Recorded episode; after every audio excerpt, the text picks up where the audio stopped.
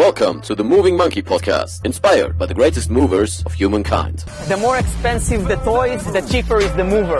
I am the greatest. At the end of the day, precision beats power, and time beats speed. Be water, my friend. The best reason to move is because you can. Moin moin liebe monkeys and welcome to the first English interview on this podcast. So if you're a little bit surprised right now, who am I talking with and why I'm doing that in English, you should listen up because I have a very special guest for you right now. You know that I love squats and I love that people are doing things right the right technique the right mindset when it comes to training and so i have here a really really great guest. And uh, yeah, I have Aaron from the Squat University right now. Um, he's the author of the Squat Bible. And um, yeah, I got the tip from some of my uh, yeah monkey gang, as I will call them, that I will let the guest introduce himself uh, because maybe there's a little bit more connection to that. So yeah, Aaron, great that you're here on the podcast, and uh, thanks for being here. Yeah, and welcome to the show. Thank you so much for having me on. um, a little bit to your background story, or as uh, we will call the the origin story, the hero's journey.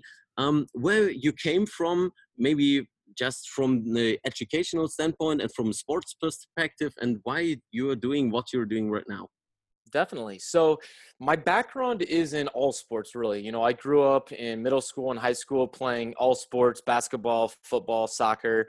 Um, and then as I got into college, I transitioned and started uh, learning about weightlifting. I actually started competing in weightlifting in 2005. I went to a very small school in uh, northeastern Missouri here in the United States called Truman State University.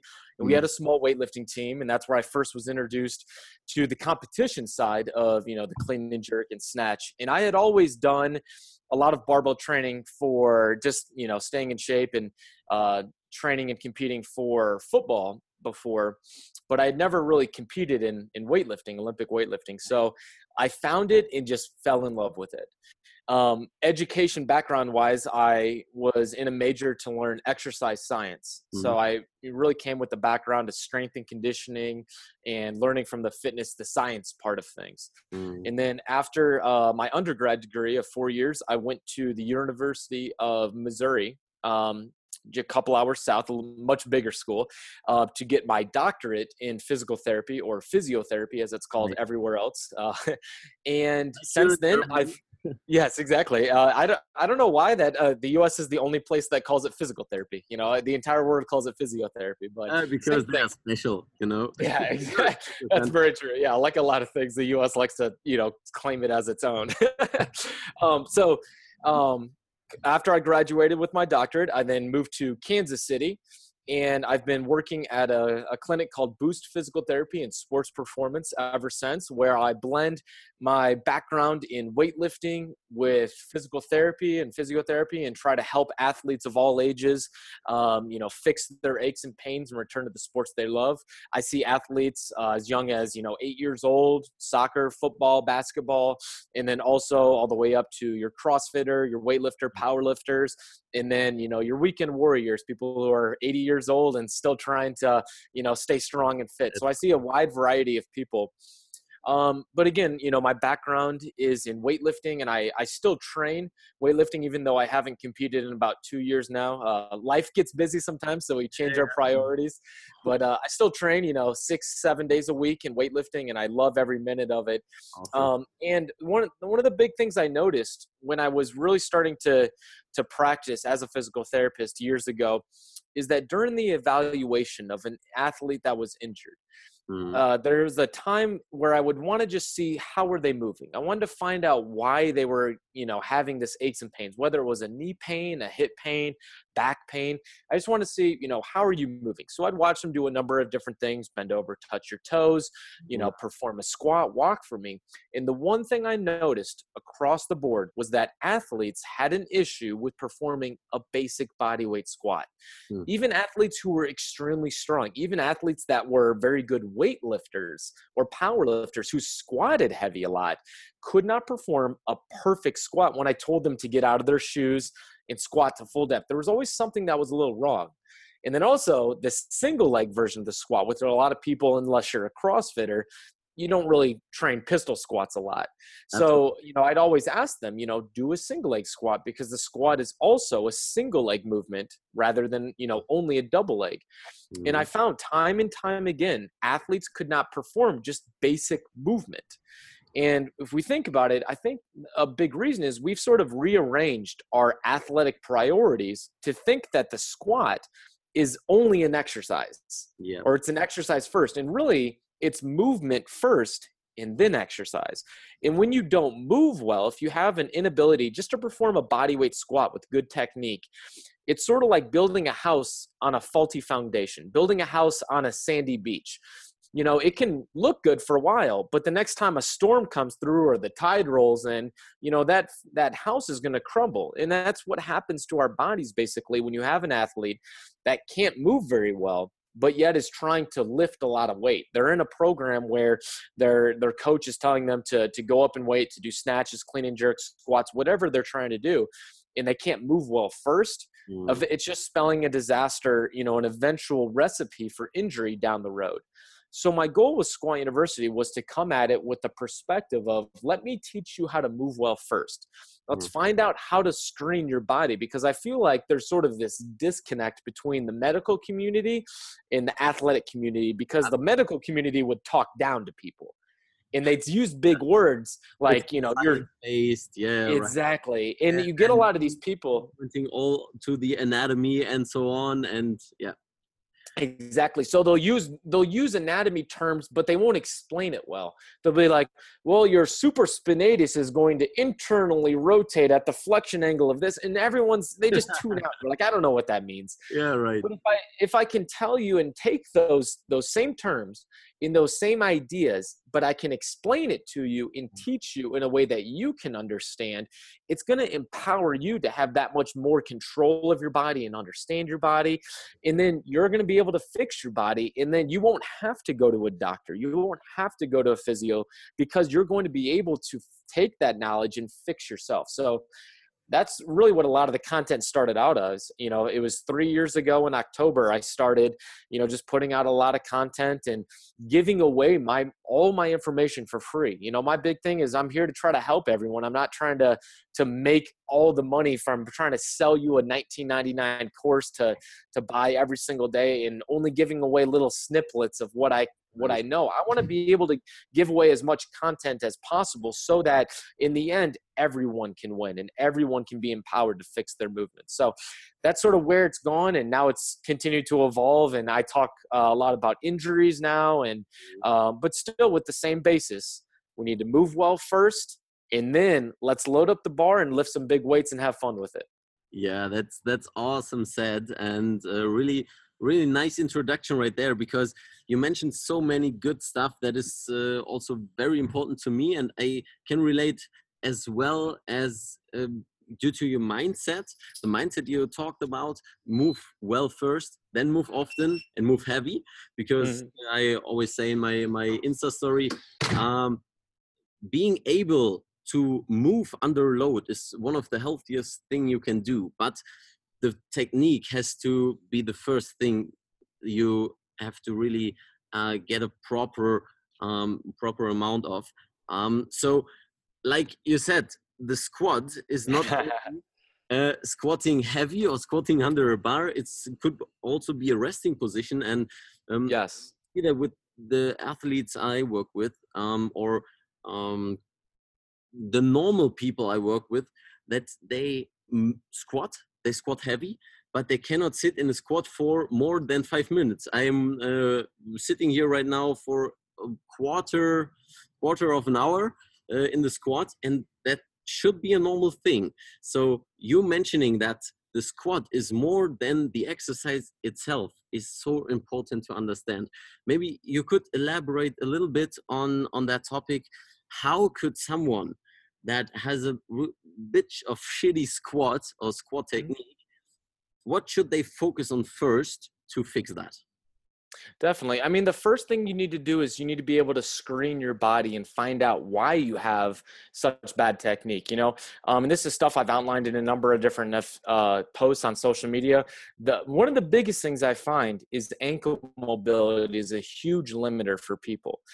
You know, a lot of times we don't understand. We think a lot of hips, we think a lot of maybe your back, but ankle mobility is huge. You know, um, there's a simple test I use. It's called the five inch wall test. Not something I came up with, something I've just learned from others. Uh, you just go to a wall. Now, five inches, I'd have to get out a, a measuring tool to find out exactly how many centimeters it is but you're going to put your foot a, almost a, a, fist and an extended thumb away from that wall. That's around the same type, and okay. put your foot up to that part of your uh, of your palm and see can you by by kneeling by the wall touch your knee to the wall without your heel popping up. Mm-hmm. And that's just a general recommendation. It's it's a very, you know, gross screen to see if you have enough ankle mobility. And a lot of people they don't know that they have limitations there. It's almost like a way of uncovering the invisible restrictions that you don't see. Mm-hmm. And if you have a limitation, that's going to mean that other parts of your body are going to have to move excessively in order for you to get down that deep. So you're you're going to have a lot of butt wink. Your butt's going to be pulled under your body. Your hips are going to feel really stiff, all because of your ankles. Hmm. Yeah. So that- doing different things like you know. Hmm?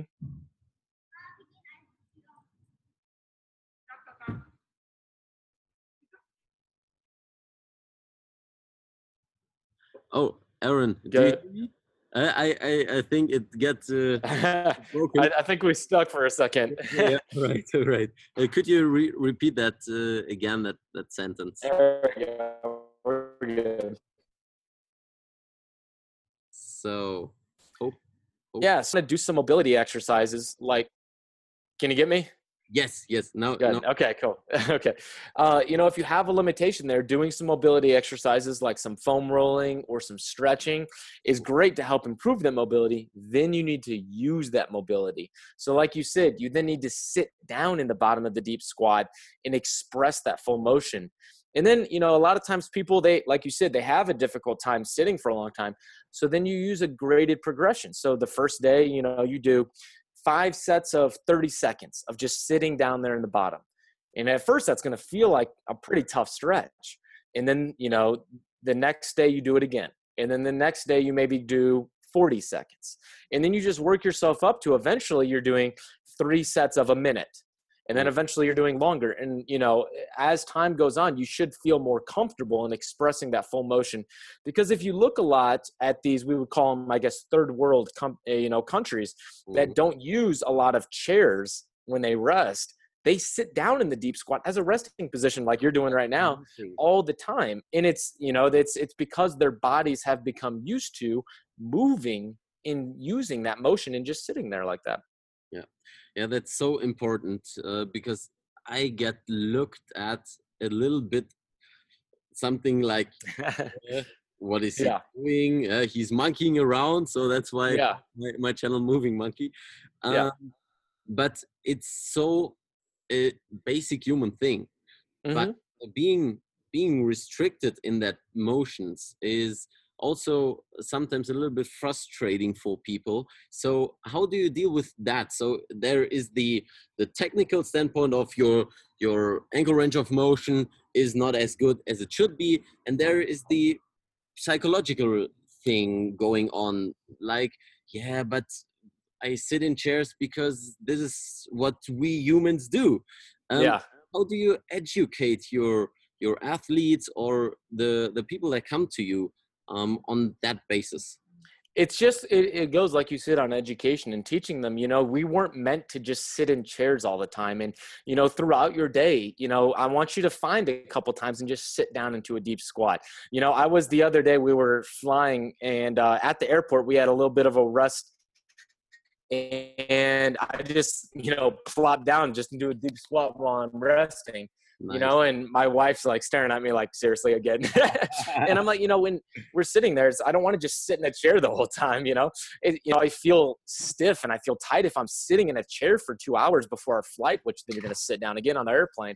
So you know I, it's just education on understanding your body was meant to move and it you know if you stand all day there can be bad harmful things with that as well just as if you sit all day you need to move and you need to express full motion because if you don't your body's going to learn and adapt to be stiff because it's that's just how our body they're very adapting uh, in a good way or a bad way. So we need to make sure that we're adapting and maintaining the ability to move freely as your body was designed yeah.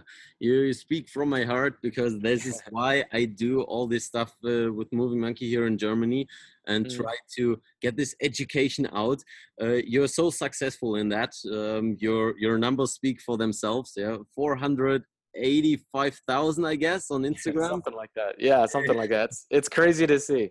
Yeah and and now as we talked before your uh, uh, book the squat bible uh, is translated in german right now so uh, if someone who is German speaking, yeah, who's listening to that, and didn't get a hand on the English copy, should get the hand on the German copy. I just only recommend that because, um, as as you said, the squad is normal. The squat should be used, and you have to use your body. And the squat is just an example of that. For example, hanging there is another good thing for your shoulders. And I always give that uh, tip for people after a heavy squatting session to yeah cool down with some hanging because your spine gets compressed and um, so you won't get to have any neck uh, neck or back pain. What is a number of tools or maybe two exercises that people should do before they start a heavy squatting session and after that? so before uh, there's a stretch that's called the world's greatest stretch it's basically like a very deep lunge and yeah. the thing i love about it is that it works the hip Yep, and a little bit of flex. Exactly. Yep. So you're basically getting to a really deep lunge, and you're you're using your hips both ways. You're flexing one side, you're extending the other. But then you also have the upper body part of bending down and rotating. So you're you're moving your mid back, and that's a big thing. Is a lot of people have very stiff thoracic spines, so it allows you to really move and use your hips in the full body. It's the reason it's called the world's greatest stretch, is because it really hits a lot of parts um, again afterwards i like doing something like that or just like you said hanging moving your body. You know when whenever we have a, a, barbell on our back you're really pulling down you're squeezing down you're using your lat muscles. Well that's a lot of internal rotation torque that you're you're pulling on the bar. And then also if you're doing a lot of pulling or pressing. It's a lot of internal rotation. So if we can get some good uh, foam rolling, even to like the lat muscles, or you know just moving, you said hanging from the bar, that's going to help sort of stretch out or mobilize those uh, really stiff muscles like your teres major, um, and basically allow your body to just relax and move again as it as it should. Um, mm. So you have both parts are important the the warm up and the cool down and a lot of people they think that the workout's the most important which you know the workout is extremely important because if you're not stressing your body it's not going to adapt and make the changes that you want. But if you're not programming or prepping it priming it i guess to move well at the start or allowing it to recover like you do afterwards well you know you're not going to reach the potential of what's possible. Mm-hmm. nice. Um, you mentioned a little bit um, of foam rolling uh, can help mm-hmm. sometimes.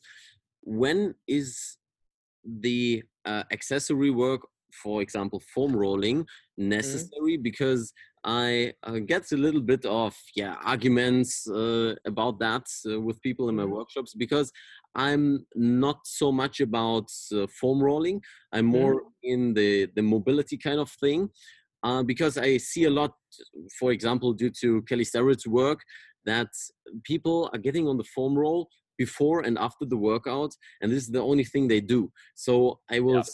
stretch out the the fact or the argument that people should use their body first, and then mm-hmm. maybe get a little bit of that foam rolling stuff in. When is the time when they should do that? Uh, so they don't overemphasize on that. I would 100% agree. I think just like anything, some people can take an idea and run with it and do too much of it. You know, uh, you can definitely do too much foam rolling, or a lot of people they'll you know they'll enter their workout and you'll see them for 30 minutes rolling or ball. You know, it's just it's well, way I mean, too much. Exactly. People don't understand that you can gain a lot of mobility with just dynamic movement You know, it's it's if you want to get into the science of it for the listeners, it's called the thixotropic effect. Basically, uh, like ketchup. Uh, you know, if ketchup's in a jar, it's it can get a little stiff. But if you shake the jar up and you know, eventually it can get really liquid and it can start moving. I like that. Same goes yeah, same goes for your body and your muscles. If you're sitting around, you feel really stiff. But if you get up and you go for a jog and you do some, you know, some uh, like skipping or uh, deep squatting, your body starts moving and it starts becoming more dynamic and more more liquid is the word for thixotropic. So you loosen up basically, and you're not doing any stretching, you're not doing any foam rolling, you're just moving. So the first thing, that's why a dynamic warm up is so important for whatever you're trying to do that day. Is just get moving, get your body moving. And then on top of that, if you have a restriction or a stiffness, uh, especially if you're, you've been training really hard, or if your body again has adapted to a specific stiffness, you know, using um, foam rolling is just a tool. It's like going to a, a really mean massage therapist or going to a physiotherapist that's going to use like a scraping tool. Yeah. It's a tool that can help you uh, improve mobility without decreases in performance as if you were doing a really really long held stretch like a stretch for three for a minute. Sometimes uh, if you're stretching your quads for three for a minute before squats that could be a little too long of stretch and it could actually decrease your ability of those quad muscles to produce a lot of force. Mm-hmm. the big thing i always say is you have to have a good warm up first. For some people stretching is important. They may need to do a little bit more stretching. Some mm-hmm. people they may need to do a little bit of foam rolling but it's always individualized to the person. And it should never, I should never walk into the gym and see every single person lined up doing foam rolling for 20 minutes. The okay. same way I shouldn't walk into a gym and see 20 people lined up all doing banded joint mobilizations for their ankle because only some people need it. Yep. So the, the, stuff that I always give, uh, the, a lot of the tips and tools I show on Instagram or on on YouTube, it always comes with the preface, uh, you know, test yourself after and do you see improvements? Because if you don't see improvements in your mobility or your motion, it's probably not right for you. And in the same way, you want to be efficient and effective with your warm up. When you get to the gym, you shouldn't be warming up for, you know, 45 minutes before you even touch the barbell. You want to be able to get moving, you want to get loose, you want to be able to prime your body to move well. Some people need a little bit of foam rolling, some people don't. Sometimes what I'll do is uh I will slide onto a foam roller sometimes and just go up and this is after, you know, a general warm up, like I said. Mm-hmm. And I'll just briefly like go up and down my thigh one time. If I don't feel any stiffness, I jump off of it. I'm not using it. However, if I've done like five sets of 10 back squat the day before and I jump on it, I'm like, oh my gosh, there's some stiff spots. I might use it for a minute, you know, yeah. just to briefly work out some of those spots, jump up, and then go on. So again, it's all about why someone uses something. And like you said, you know always movement warm up has to come first and mm-hmm. then if someone does need a little bit of you know added help it can be a useful tool but again it's just another tool in your tool belt and i think a lot of people only have one tool and then they sort of miss the potential of what's possible. Yeah so important that you that you mentioned that. It's like uh, charlie munger said to a man with a hammer every problem looks like a nail. Um, yes. that's that's so um, such a great picture to have the tool belt with you. Mm-hmm. So because another tool would be, as you said, testing. Testing. I mm-hmm. focus mm-hmm. so much on testing in, in, my workshops and and uh, try to uh, elaborate on that a little bit more so that the people do a pre-test do an exercise do some foam rolling do a stretch or whatever and do a retest yes. if the pain is not is not gone away or if you haven't been able to get some little bit more rotation in your shoulder for uh, for example then your nervous system won't adapt so much positively on that uh, and you should use another tool so yes. this is why all this stuff we put on instagram is so important and for those who are listening um, check all those things out but don't get paralyzed the easiest thing is to do a pre-test, then do some of that good shit you see on Instagram. yes. Um, yes. Yeah, nice. Uh, what is something that you found out maybe recently? What you put in your toolbox, um, which wasn't there before? Hmm, that's a good question. You know, every day I'm continuing to learn and grow. I think as a as a physical therapist and and understand the body a little bit more. I think one thing that I probably learned recently, I think probably the contribution of the teres major muscle in uh, limiting overhead motion. So, mm. for the listeners out there, the teres major is a very small muscle that attaches to your shoulder and runs from the almost basically uh, in your armpit. And it also works with the big lat muscles on your side. And for a lot of athletes that do a lot of pulling and a lot of pressing, um, that muscle, along with the lats, can sometimes become very stiff and um, doesn't want to move because it's um, been overused basically to mm. be an internal rotator. Whenever we're, we're doing like a clean pull or a snatch, our shoulders are on the pulling motion slightly internally rotated. But whenever you go overhead, when you pull that bar over your head, the shoulder then needs to externally rotate. Mm-hmm. So if that muscle is extremely stiff, it can limit the amount of external rotation and limit uh, how well and how efficient you get into that overhead position. A lot of times I used to think it was just lats. Um, and I've just recently, just with a lot of the reading I've been doing, um, I like uh, listening to a lot of the stuff from Mike Reinold and Dave Tilley. Uh, Mike Reinold has uh, MikeReinold.com, and then Dave Tilley runs uh, Shift Movement Science. He does a lot of stuff with like uh, gymnastics. Mm-hmm. Uh, both are physiotherapists here in the U.S. Um, but just understanding how that can play into it and understanding how we can uh, improve mobility of that area um, is so important. And and then also understanding that some people have appearing to have some stiffness over their head not because they need to stretch but because they actually need more control of their shoulders. So just understanding that i think has been sort of a new tool in my toolbox in assessing overhead and working with overhead athletes Mm, nice. I like I like that because uh, sometimes we maybe focus too much on on all those big stuff. Like you mm. said, uh, the the ankle is not like the hip, the maybe most movable joint uh, mm-hmm. comes to squatting. Um, eh, due to the fact that you mentioned uh, ankle mobility over um, hip mobility, the fun thing is that maybe it was yesterday or the day before. I mentioned that in uh, in my Insta story as well. That sometimes the people and and I um looking for your argument on that. Uh, most of the people are doing all those pushing forward their knees to get some more ankle uh, movement and to stretch out their soleus and and so on. Um, but they are they don't focus on the hips so much. And for example in my in my coachings that i do i often find out that the best results i got for the people to squat better was to work on abduction and internal rotation. Because due to the, all that sitting and sometimes um, with those duck feet walking you overemphasize the, the external rotators of your hip so the internal rotation is lacking and working on that improved maybe 80% of, of the people I work with the squat. Um, why is uh, that, for example, not so important in, in your terms or mm-hmm. working with your athletes um, like the ankle mobility?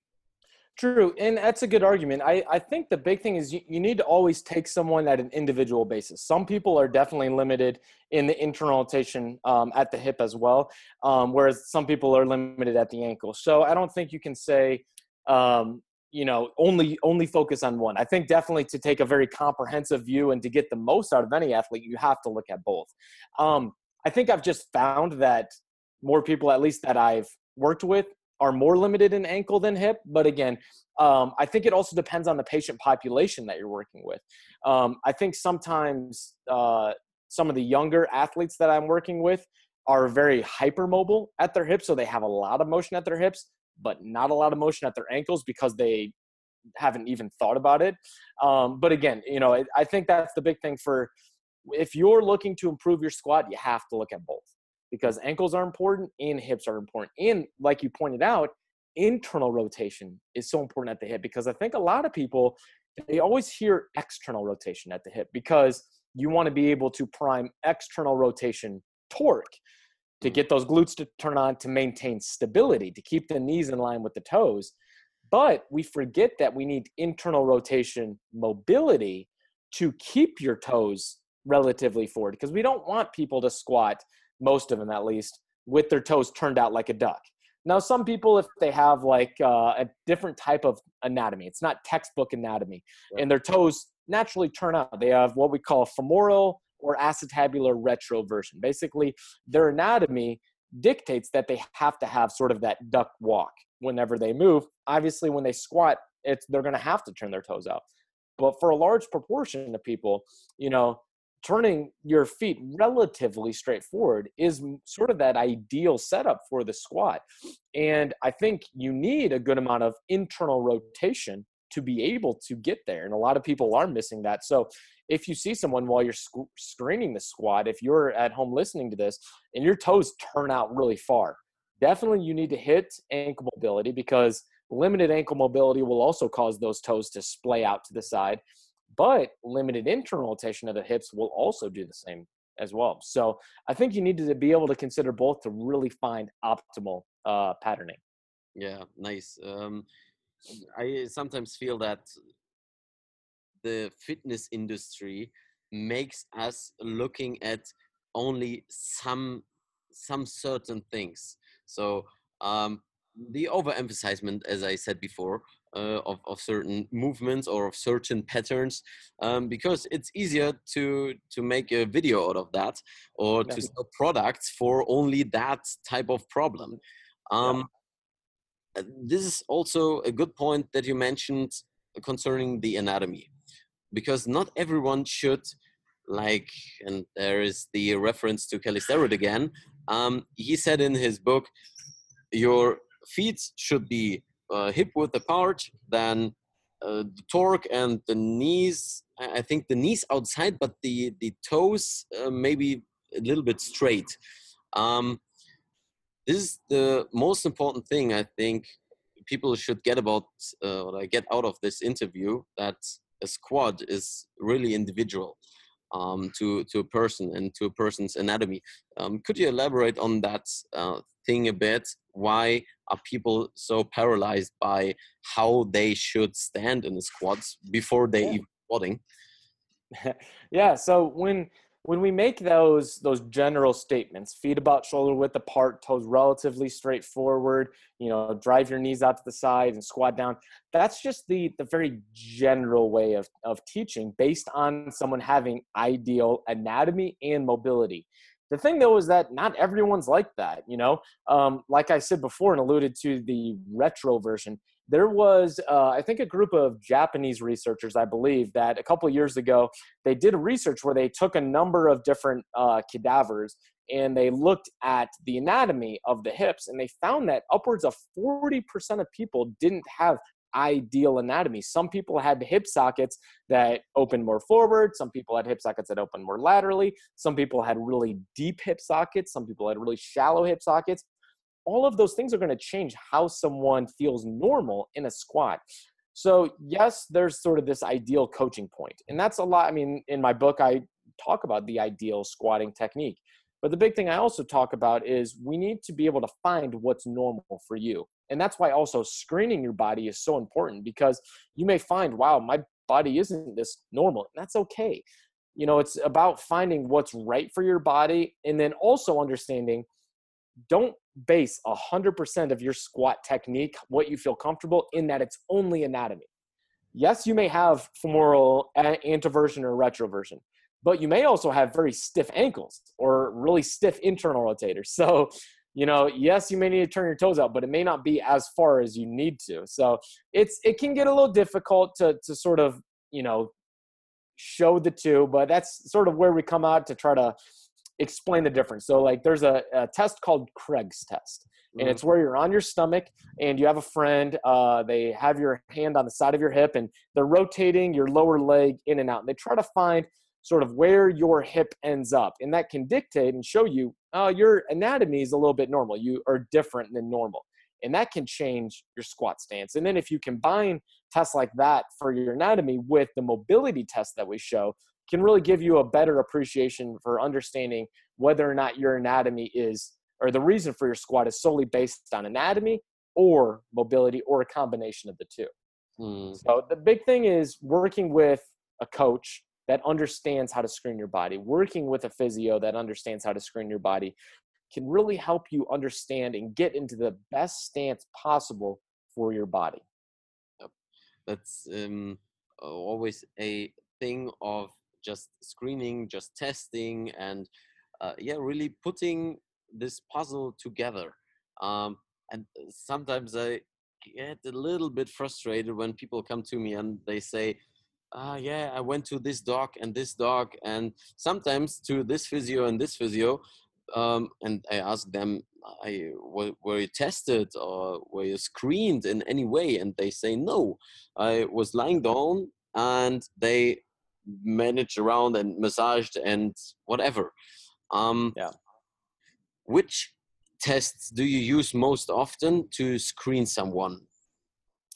Good question. Yeah, and like you said, unfortunately, there's still so many doctors or physios out there that yeah. they don't understand the movement first, cape, you know, component of everything. You know, it's got to be movement first. So a couple different tests. Um, you know, first off, we look at the squat pattern. I say, put your feet relatively straight forward, shoulder width apart, and then squat. Does it look good? Does it not look good? If it looks good, all right, let's move on. If it doesn't look good, then we need to figure out why it doesn't look good. Like we said, we can test uh, mobility first. So we can do that five inch wall test. Um, we can do different things um, like the Thomas test, which is basically you're laying on your back on the edge of a bed, hold one leg, let the other leg calm down. That's a way of testing for mobility. Yep, mobility of uh, mm-hmm. the lower body, especially like your IT band stiffness, uh, you know, the rectus, the hip flexors. Um, then we can also do different anatomy tests. So we can do, um, you know, Craig's test is one. There's a couple others. I'm not 100% sure of the name, but we can move your legs around and we can find out if you lay on your back and bring your thigh directly up towards your shoulder, can you get your knee to touch your shoulder? Or does it feel like it pinches or blocks uh, deep in your hip? Can you then take your knee and maybe go to the outside of your shoulder and you get a lot more motion? Because if you're able to bring your knee a lot further up towards your uh, head by moving your knee uh, to, towards the outside of your shoulder based uh, instead of just straight forward that may show you that again you have a different type of hip anatomy that requires you to take then a different stance mm. uh, in your squat mm-hmm. yeah this nice examples for uh, yeah there are many tests you can do if you have problems with squatting um, mm-hmm.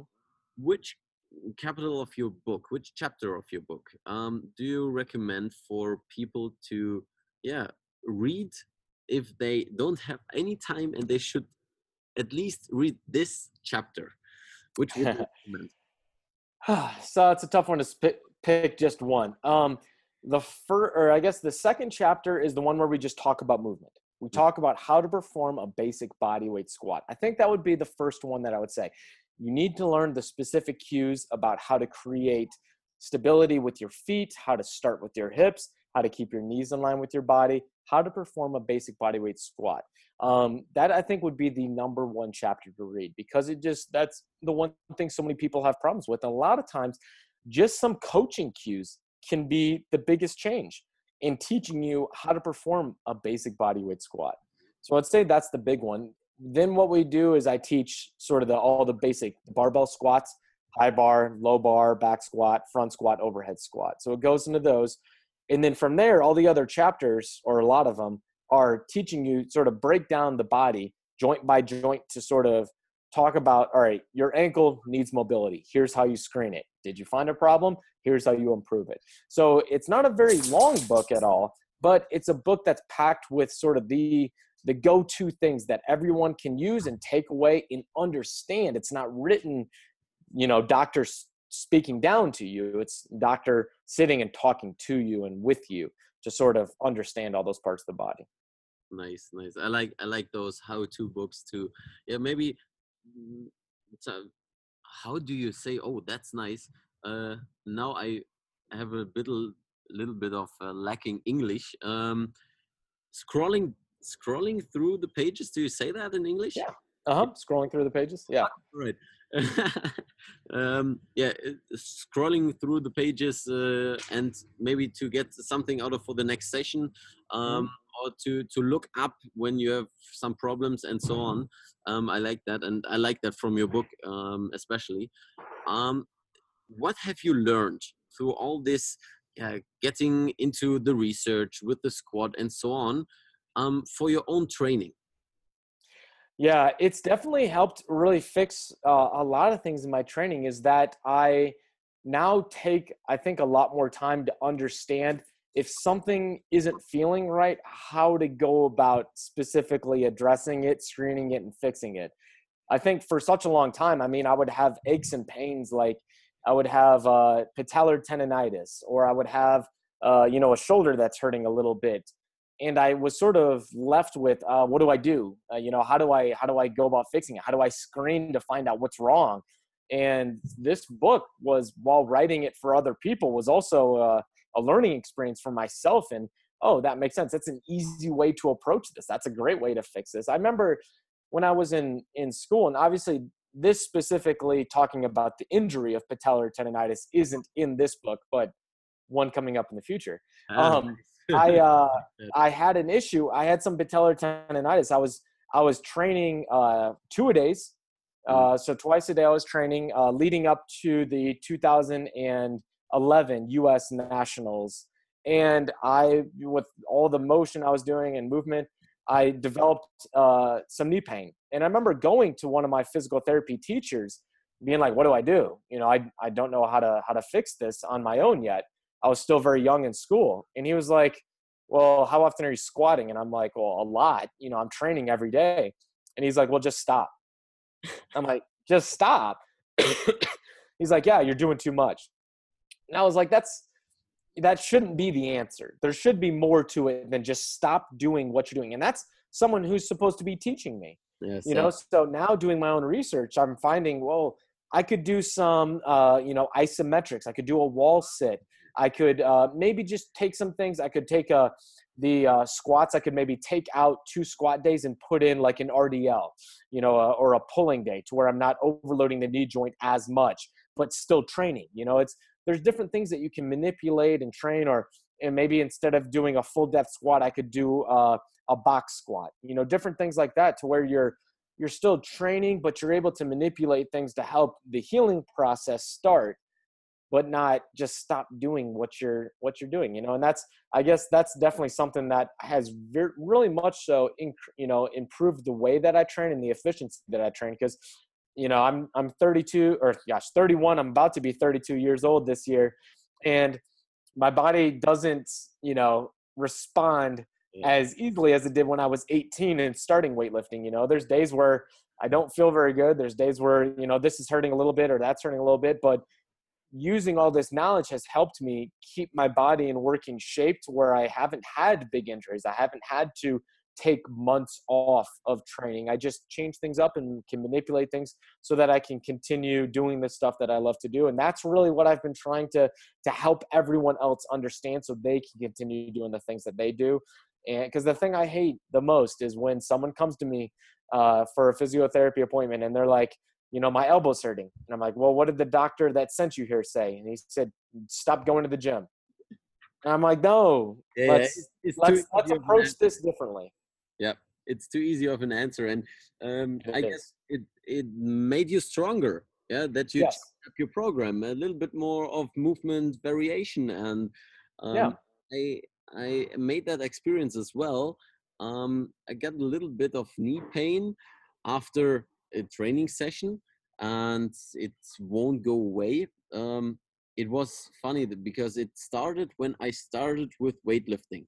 So I was I was really really pumped up to do all this weightlifting stuff, and then my knees started to hurt. Yeah, mm-hmm. um, but I haven't focused on the drills I should have done. For example, single leg training, uh, that made me so much stronger. For example, now I'm doing Bulgarian split squats with 100 kilos, so 50 kilos here, 50 kilos here, or a single a single leg deadlift with 100 kilos, and this transferred so much into yes. all this squatting with bilateral, squatting overhead bilaterally, and so on, mm-hmm. that this uh, pain or this, yeah, it was a, a meniscus tear.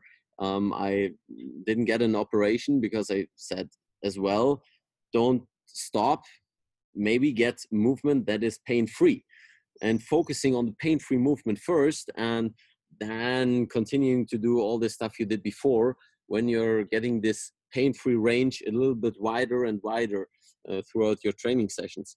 Um, concerning the single leg variations of a squat, um, it gets some more attention due to CrossFit, as I as we talked before. Um, I found so much value in in that uh, in that topic. How do you, yeah, how do you integrate single leg exercises in your training or in the training with your ads, uh, athletes? I think single leg training, like you said, is so important. Whether it's a you know a, a single leg squat or a Bulgarian split squat or uh, a single leg deadlift, I think it's extremely important because when you go single leg, you have to have that much more stability, or else it's going to look like crap. It's you're going to fall over. And I think a lot of times, especially in weightlifting, we only do double leg stuff. You know, you're only cleaning, you're only snatching, you're only squatting, you're only doing pulls and you can miss sometimes the potential of what's there because you can develop these problems and then they're not they're not visible. You can't see them until something starts hurting. Um, so doing some single leg training i think is extremely important. Um, i try to do uh, some single leg squats uh, a few times a week usually after uh, my main lifts. Mm. um, i try to add in some single leg stuff a lot of times on the weekend when i have a little bit more time to train um, when especially it, coming from the rehab perspective, single leg training is definitely a huge component of the rehab process for someone that has an injury. Usually, we'll do single leg stuff first mm. before we get back to the double leg stuff. If someone's having bad knee pain because there's such an issue there.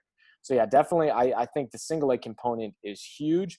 Um, and I, for someone who's healthy, I usually do single leg stuff as an accessory afterwards. Mm-hmm. And for someone who's injured, I do single leg stuff first nice. to either help return the body to normal, I guess, or help prime the body before you do double leg stuff. That's usually that's just a general way of saying it. I think some people could benefit from doing maybe a set or two of some single leg stuff before they then get into uh, their workout too. Um, but that's sort of the, uh, a general way that some people can go about doing it. But I think if you are not doing any single leg stuff in your training, you are missing out on what uh, your body is should be trained like, and you have uh, the potential to invite injury into the picture. Yeah, I agree so much on that point, and um, due to the fact you you mentioned um, the rehab process, uh, and I mm-hmm. like you organize that that stuff. Um, what is, for example, uh, your point on rehab with all those Airex uh, and wobbly mats and and sweating on that. I, oh gosh, yeah, good question. Really uh, yes, to a point, uh, I think it can be uh, taken way too far. You see some people that are doing snatches on a wobble board. Uh, unless you're in uh, in the circus, uh, I don't think you're ever going to do a snatch on a wobble board. So, there's you have to weigh the risk and reward with every single thing that you're doing and uh, I've I found that it's probably not a good idea to call people out on on social media anymore. um, but I I you know I always say you got to be smart. Be smart about it. Um, I think to a point, like using an unstable surface like an Airex pad can be helpful for like the rehab of like an ankle. You know, when you're um, you have a, a soccer or football player that has an ankle sprain. Um, part of the training and rehab from a return of an ankle sprain can be doing some single leg balance on like an Airex pad, an unstable surface. Because when you're running and playing on on the field, your the surface isn't always completely flat, and you're moving and jumping. You know, so throwing in some training where you're on an unstable surface requires your body to create that much more stability and sense of joint position. So it can be helpful. Um, but again, it's only a tool in the toolbox and then again, you have to think about how far are you taking that exercise. Are you just having them do like a, a small single leg squat on an Airex pad or a balance mat and just sort of balancing for 30 seconds? Maybe doing like a, a small ball toss back and forth. or are you having them try to squat a barbell on it? Like to a point, there's there's too much of a risk that's not going to necessarily give you that much more of a reward, you know, for doing something that complicated. So just with everything, like like the foam rolling, uh, you can do just enough. It is good for some people, and then you can take it way too far, which I think you and I have both probably seen a number of people that take stuff way too far, and we just sit there and we shake our heads. Yeah, definitely. Yeah, because uh, sometimes you can turn it into a positive because I don't know if you know that uh, Instagram account it called uh, Guilty Killer.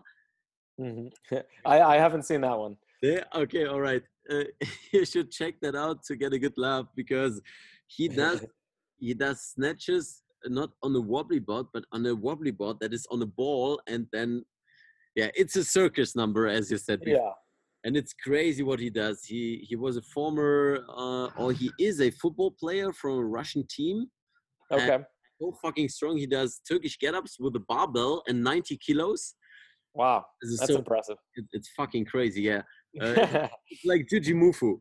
He does. Yeah, yeah, yeah, yeah, yeah. that guy's crazy too. um, yeah, I, I practice the, the splits. I can do the splits and stand up from that. Can you? What I yeah. uh, what I call mobility.